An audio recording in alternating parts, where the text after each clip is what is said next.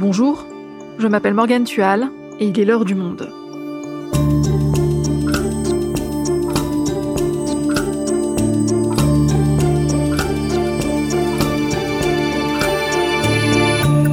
Aujourd'hui, elle fait partie des deux candidats qualifiés pour le second tour de l'élection présidentielle. Marine Le Pen affrontera Emmanuel Macron dans les urnes le 24 avril. Nous allons revenir avec Ivan Trippenbach, qui couvre l'extrême droite pour Le Monde, sur ce qui lui a permis de faire oublier son échec de 2017 et de revenir en force cinq ans plus tard. L'occasion d'explorer aussi le programme de la candidate d'extrême droite, avant de revenir dans un prochain épisode sur la candidature d'Emmanuel Macron. Marine Le Pen après la dédiabolisation L'Élysée à portée de main, un épisode produit par Cyrielle Bedu, réalisation Amandine Robillard.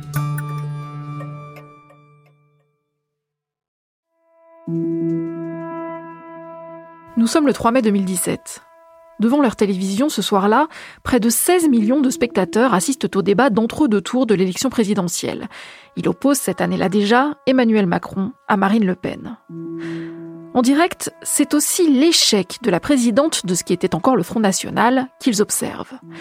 Contre-vérité, confusion dans les dossiers et mimiques reprises et amplifiées sur Internet. Je dis juste, une, je vous dis juste une chose. Regardez, ils, sont là. Ils sont dans les campagnes, dans les villes. Je parlais de votre parti. Ils sont sur les réseaux sociaux. je parle du parti de l'extrême droite. Les envahisseurs.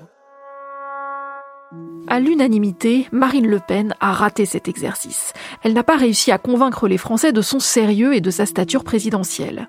Selon des sondages, chaque minute de l'émission lui aurait fait perdre 30 000 voix. Au soir du second tour, Marine Le Pen obtient près de 11 millions de bulletins de vote, un score historique pour le FN.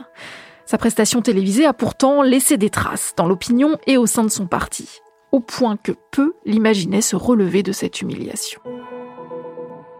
Cinq ans plus tard, le Front National s'appelle désormais le Rassemblement National, mais Marine Le Pen est toujours là, et au soir du premier tour de l'élection présidentielle de 2022, Emmanuel Macron 28,6%, Marine Le Pen 24,4%. Vous voyez, regardez dans les quartiers généraux, dans les états-majors, les réactions. Euh, regardez. Alors comment la candidate d'extrême droite a-t-elle réussi à faire oublier son échec de 2017 Avec quel programme souhaite-t-elle convaincre les Français qu'elle mérite d'être la première femme présidente de la République? Et quelle stratégie va-t-elle mettre en œuvre d'ici le 24 avril pour faire mentir les sondages? Ivan, tu étais au quartier général du Rassemblement national le soir du premier tour. Marine Le Pen est donc arrivée en deuxième position avec 23,15% des voix précisément. Comment ce résultat a-t-il été accueilli ce soir-là? Est-ce qu'il a surpris? Alors il a été accueilli avec une grande joie, avec euh, soulagement chez les 200 militants à peu près qui étaient présents au, QG de la soirée électorale. Pourquoi? Parce que la campagne a été longue, laborieuse, incertaine pour Marine Le Pen. Et puis soulagement aussi parce que Marine Le Pen bat son propre score du premier tour de 2017, donc elle obtient deux points de plus, à peu près 400 000 voix supplémentaires. Et ce, malgré l'irruption d'Éric Zemmour, justement, qui mordait sur son électorat. Donc, globalement, l'extrême droite progresse électoralement. En revanche, ce qu'on peut dire quand même, c'est que chez les dirigeants du Rassemblement national, dès dimanche soir, on a senti une sorte de déception, et c'était assez étrange puisqu'elle était qualifiée pour le second tour. Chez ces cadres, euh, en privé, on nous raconte une forme de déception pour trois raisons au moins. D'abord parce que Marine Le Pen n'est pas arrivée en tête. Ils escomptaient que euh, la dynamique dont elle a bénéficié dans la dernière ligne droite l'emmène devant Emmanuel Macron et la porte davantage pour le second tour. Ensuite, parce qu'elle était suivie de très près par Jean-Luc Mélenchon, qui euh, a réalisé près de 22% des voix, ce qui signifie que elle doit, dans cet entre-deux tours, attirer des voix de la gauche, des insoumis, pour espérer gagner ce qui ne correspondait pas du tout à sa stratégie euh, choisie pour 2022. Et puis enfin, troisième motif de déception euh, relative, c'est les très faibles scores d'Éric Zemmour et de Valérie Pécresse, très faibles par rapport à ce qui était euh, observé ou mesuré dans les sondages et les enquêtes électorales. Et donc, ça raréfie les réserves de voix pour Marine Le Pen pour le second tour. Alors revenons un peu en arrière pour essayer de comprendre comment Marine Le Pen a réussi tout de même à atteindre un tel score. Parce que on l'a dit au début de cet épisode, il y a cinq ans, sa prestation au débat de l'entre-deux tours avait été perçue comme un naufrage carrément, et peu pariait sur un tel retour politique. Oui, alors en fait, ce naufrage, c'était vraiment un échec euh, personnel hein, pour Marine Le Pen. Il faut se rappeler à cette époque-là qu'on parlait de sa mort politique. C'est un échec qui a abîmé son image de présidentiable et qui a abîmé aussi son propre leadership euh, dans son camp. Et d'ailleurs, à cette époque, euh, les ténors euh, du Front National ont fini par lui tourner le dos et la quitter. On pense à Florian Philippot, qui était son bras droit, et puis à Marion Maréchal, sa nièce, qui est aujourd'hui revenue dans le jeu du côté d'Éric Zemmour. Et donc, après cet échec-là, Marine Le Pen a poursuivi une stratégie de hum, banalisation, de normalisation, pour progressivement se glisser en fait dans ce qu'elle appelle le système. Alors bien sûr, cette stratégie de normalisation aurait pu échouer. On se rappelle par exemple qu'aux élections euh, régionales et départementales en 2021, le parti euh, de Marine Le Pen n'a obtenu aucune région, alors que les sondages euh, lui en prédisaient au moins une, possiblement. Mais pire que ça, hein, son ancrage local s'est considérablement affaibli et a reculé partout. Ensuite, à partir de l'automne, cette stratégie de normalisation est devenue d'autant plus euh, dangereuse pour elle avec euh, l'irruption d'Éric Zemmour euh, dans la course, puisque le polémiste a récupéré toute une frange identitaire de déçus du Rassemblement national. Il a fait de l'identité de l'immigration ses thèmes phares de campagne en ravissant la vedette sur ce terrain-là à Marine Le Pen, si bien que le doute, le fameux doute post-2017 est revenu autour de Marine Le Pen sur sa capacité à se qualifier pour le second tour. Alors comment a-t-elle réussi à tirer son épingle du jeu? En s'accrochant avec un rythme de métronome tout au long du quinquennat, puis pendant la campagne. Elle a fait campagne à bas bruit, sans dévier ni de son rythme, ni de son intensité. Donc euh, Concrètement, c'était un déplacement par semaine environ depuis septembre, donc une quarantaine au total, une conférence de presse thématique euh, de temps en temps, et puis voilà, euh, une volonté de ne pas dévier ni de sa ligne, ni de son mode de campagne. Alors j'ajoute à ça une petite nuance, c'est qu'elle n'avait pas vraiment le choix, parce qu'elle n'avait pas les moyens de faire autrement. Non seulement parce qu'Éric Zemmour captait toute l'attention médiatique à l'automne, mais aussi parce qu'elle n'avait pas d'argent, elle n'avait pas les moyens de faire des grands meetings, euh, de faire des événements comparables à ceux d'Éric Zemmour. Et dernièrement, Marine Le Pen a axé sa campagne sur euh, le pouvoir d'achat. En tout cas, elle a renforcé ce thème de campagne qu'elle avait commencé à développer dès septembre avec un ton adouci pour masquer des options idéologiques qui sont en fait toujours aussi radicales sur les droits sociaux des étrangers qu'elle veut couper, l'égalité des cultes qu'elle remet en cause, la réduction des pouvoirs du Parlement et de la liberté de la presse, tout cela forme voilà, les, fondamentaux d'un programme euh, d'extrême droite, mais globalement, elle parle essentiellement de pouvoir d'achat. Mon engagement est clair, c'est celui de rendre en moyenne 200 euros par mois à tous les ménages français. La mesure la plus emblématique sera la baisse de la TVA de 20% à 5,5% sur l'électricité, le gaz, le fioul et le carburant. Ce sont 12 milliards qui vous seront rendus. Sauf que cet argent, dans le détail, c'est celui des ressortissants étrangers et c'est celui de la contribution de la France à l'Union européenne. Donc en fait, c'est un slogan très démagogique qui lui permet d'opposer les Français qu'elle considère euh, comme appartenant au peuple français, un peuple français homogène, unitaire tel qu'elle le fantasme, tel qu'elle se le représente, et des éléments perturbateurs et indésirables, c'est son mot, qui sont les étrangers, ou en l'occurrence les partenaires européens et les institutions européennes. Donc en fait, derrière le pouvoir d'achat, c'est aussi, il faut bien comprendre, une manière pour elle de présenter différemment son projet qui est fondamentalement toujours un projet d'extrême droite. Est-ce que c'est grâce à ce positionnement sur le pouvoir d'achat qu'en fin de campagne, Marine Le Pen a un peu réussi à faire oublier ses positions pro-Poutine? Parce que l'attaque de la Russie contre l'Ukraine fin février l'avait mise en difficulté. Absolument oui. Ça lui a permis de parler de la Russie en fait le moins possible et aussi de laisser jouer en fait le contraste avec Éric Zemmour qui lui avait des positions beaucoup plus euh, disons euh, net, beaucoup plus facile à comprendre. Lorsque, par exemple, il rejette euh, l'accueil des réfugiés ukrainiens, ça a choqué euh, beaucoup de monde, y compris euh, chez Éric Zemmour, ou bien lorsque ils sont ressortis ces déclarations d'amour, d'amour politique, très franches pour Vladimir Poutine, lorsqu'il disait qu'il rêvait d'un Poutine français. Tout ça est très clair, alors que Marine Le Pen, elle, a toujours tenu des positions constantes sur la Russie depuis dix ans, mais les avait noyées dans un discours plus travaillé, on va dire. Est-ce que tu peux nous rappeler un petit peu plus précisément quelles étaient les positions de Marine Le Pen vis-à-vis de la Russie? Oui, alors Marine Le Pen, elle a été très constante sur la Russie que ce soit au moment de l'annexion de la Crimée par la Russie en 2014 ou quelques jours avant la guerre en Ukraine, le déclenchement de la guerre, elle n'a jamais tenu compte en fait de la souveraineté et de l'intégrité territoriale de l'Ukraine dans ses positions. Elle a toujours affirmé que l'annexion de la Crimée était légale, qu'elle était le résultat d'un référendum démocratique alors qu'il n'était pas reconnu par euh, la communauté des Nations Unies. Et puis, dernièrement, elle reprenait la propagande du Kremlin qui consiste à dire que la Russie était menacée par l'OTAN et par une sorte de cordon euh, occidental euh, formé dans l'étranger proche de la Russie. Donc, elle a toujours en fait épousé plus ou moins les, les positions de Vladimir Poutine. En plus de ça, en 2014, à la période où elle soutient publiquement les ambitions de Vladimir Poutine en Crimée, elle obtient un soutien financier d'une banque tchéco-russe, un soutien euh, important, hein. il s'agit d'un prêt de 9 millions d'euros, un peu plus de 9 millions d'euros, que le Rassemblement national n'a pas encore remboursé et est toujours en train d'honorer euh, jusqu'en 2028. Mais elle a quand même dû se défendre, Marine Le Pen, sur ses accointances avec la Russie durant cette campagne. Oui, Marine Le Pen euh, s'est défendue lorsqu'elle était interrogée sur ce sujet. Elle dit par exemple à propos du prêt russe qu'elle s'est tournée vers euh, cette banque faute d'options euh, d'autres banques françaises ou européennes. Mais à cette occasion-là, elle ne donne pas de garantie sur son indépendance, notamment dans ses déclarations politiques sur la Russie dans la guerre en Ukraine.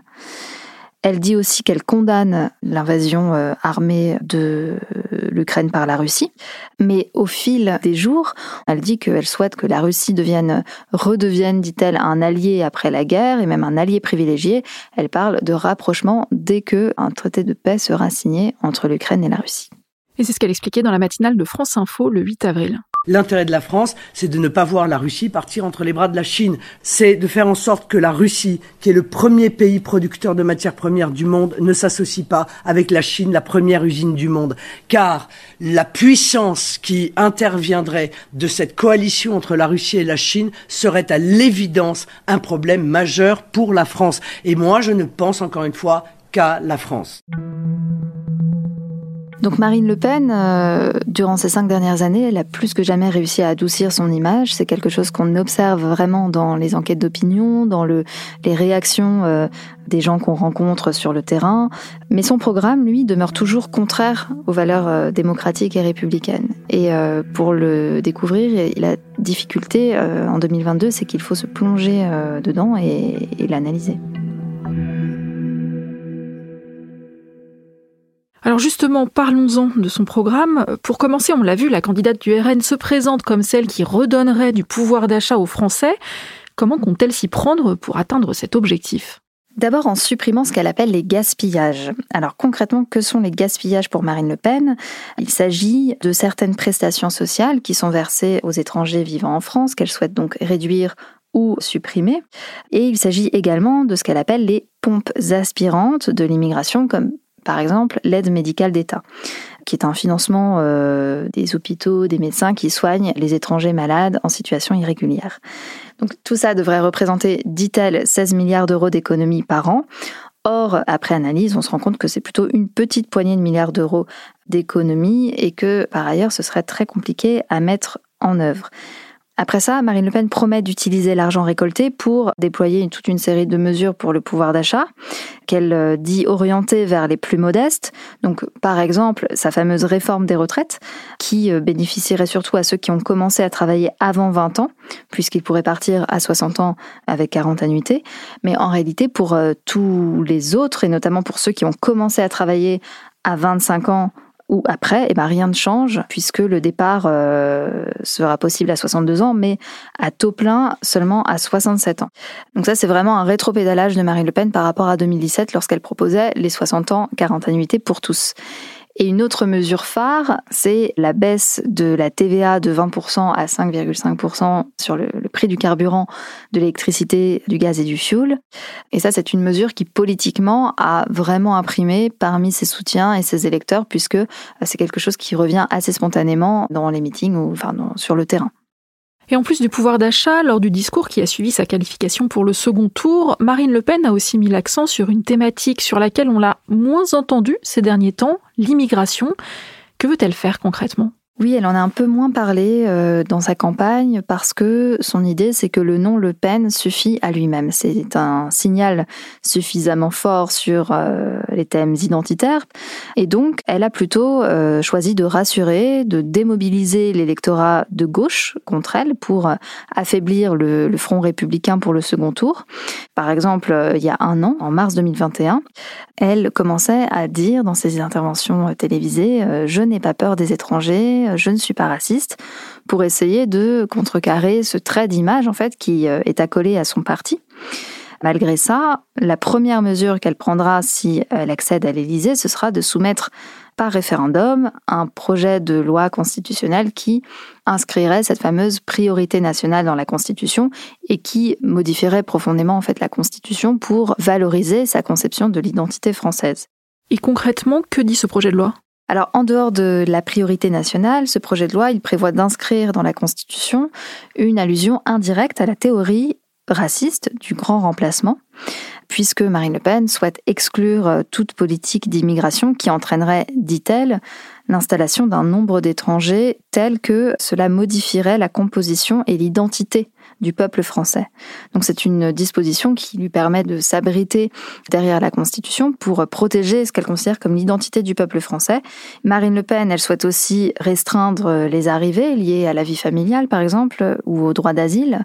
Ces équipes parlent de restreindre de 75% les flux, ce qui est énorme.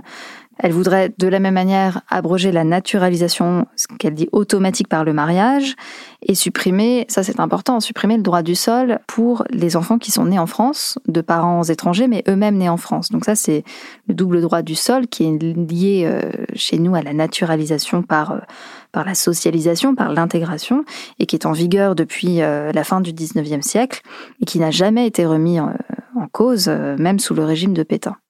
Et donc pour changer la Constitution, elle doit passer par un référendum. Oui, c'est ce qu'elle souhaiterait, parce qu'elle a un objectif qu'elle formule noir sur blanc dans son projet, qui est, je cite, que le Conseil constitutionnel ne peut examiner une loi adoptée par référendum, elle est donc entièrement applicable sans restriction.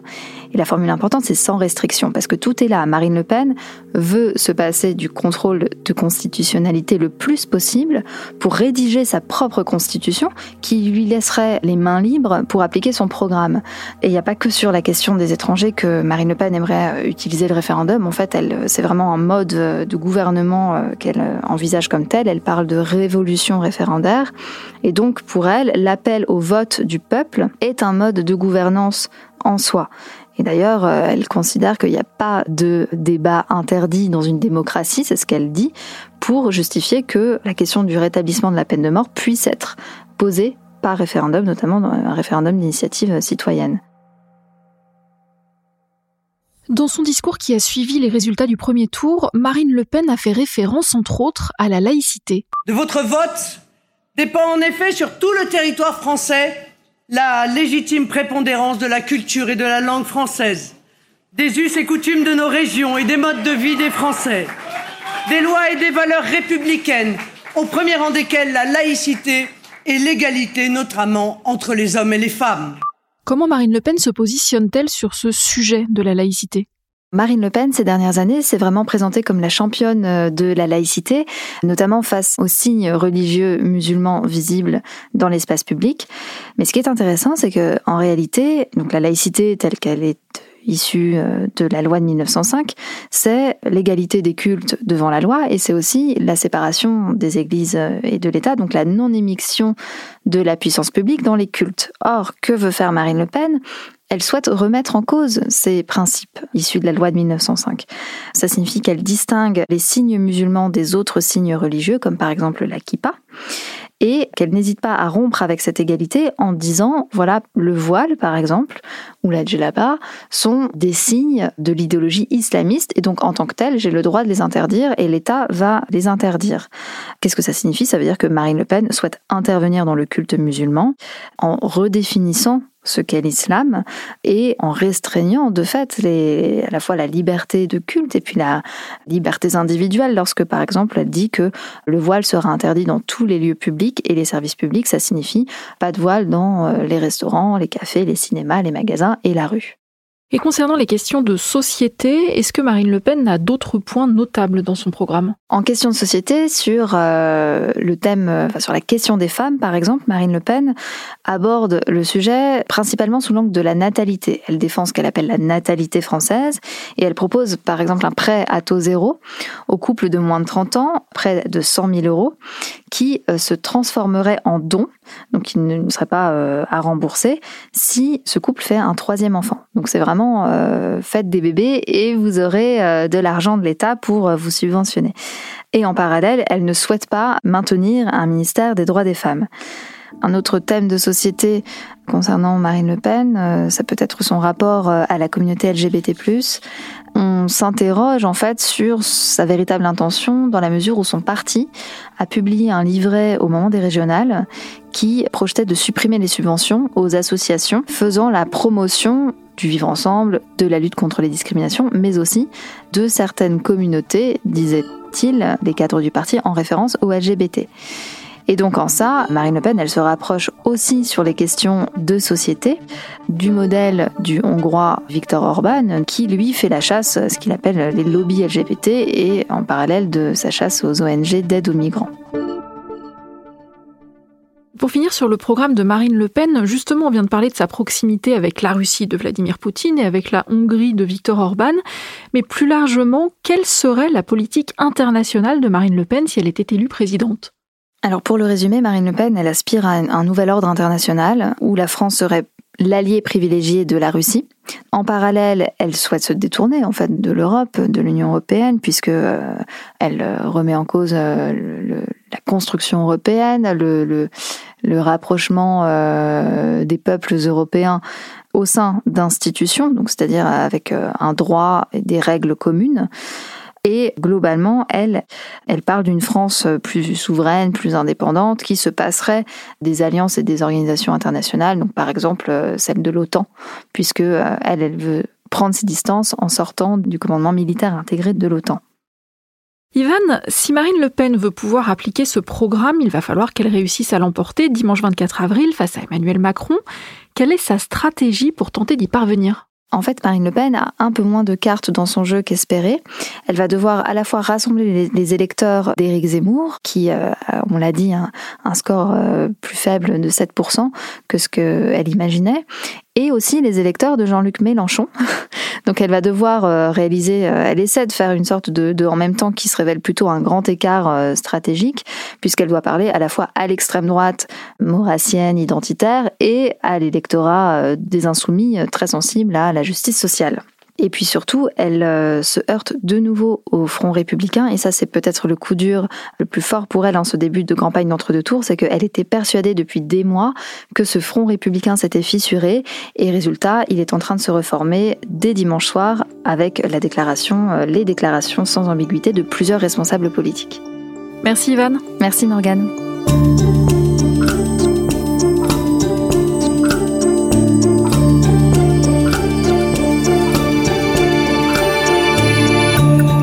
Et on vous donne rendez-vous bientôt pour un épisode consacré à l'autre candidat qualifié pour le second tour, Emmanuel Macron. D'ici là, pour suivre les derniers jours de cette campagne en direct, abonnez-vous à notre site lemonde.fr. C'est la fin de l'heure du monde, le podcast quotidien d'actualité proposé par le journal Le Monde et Spotify.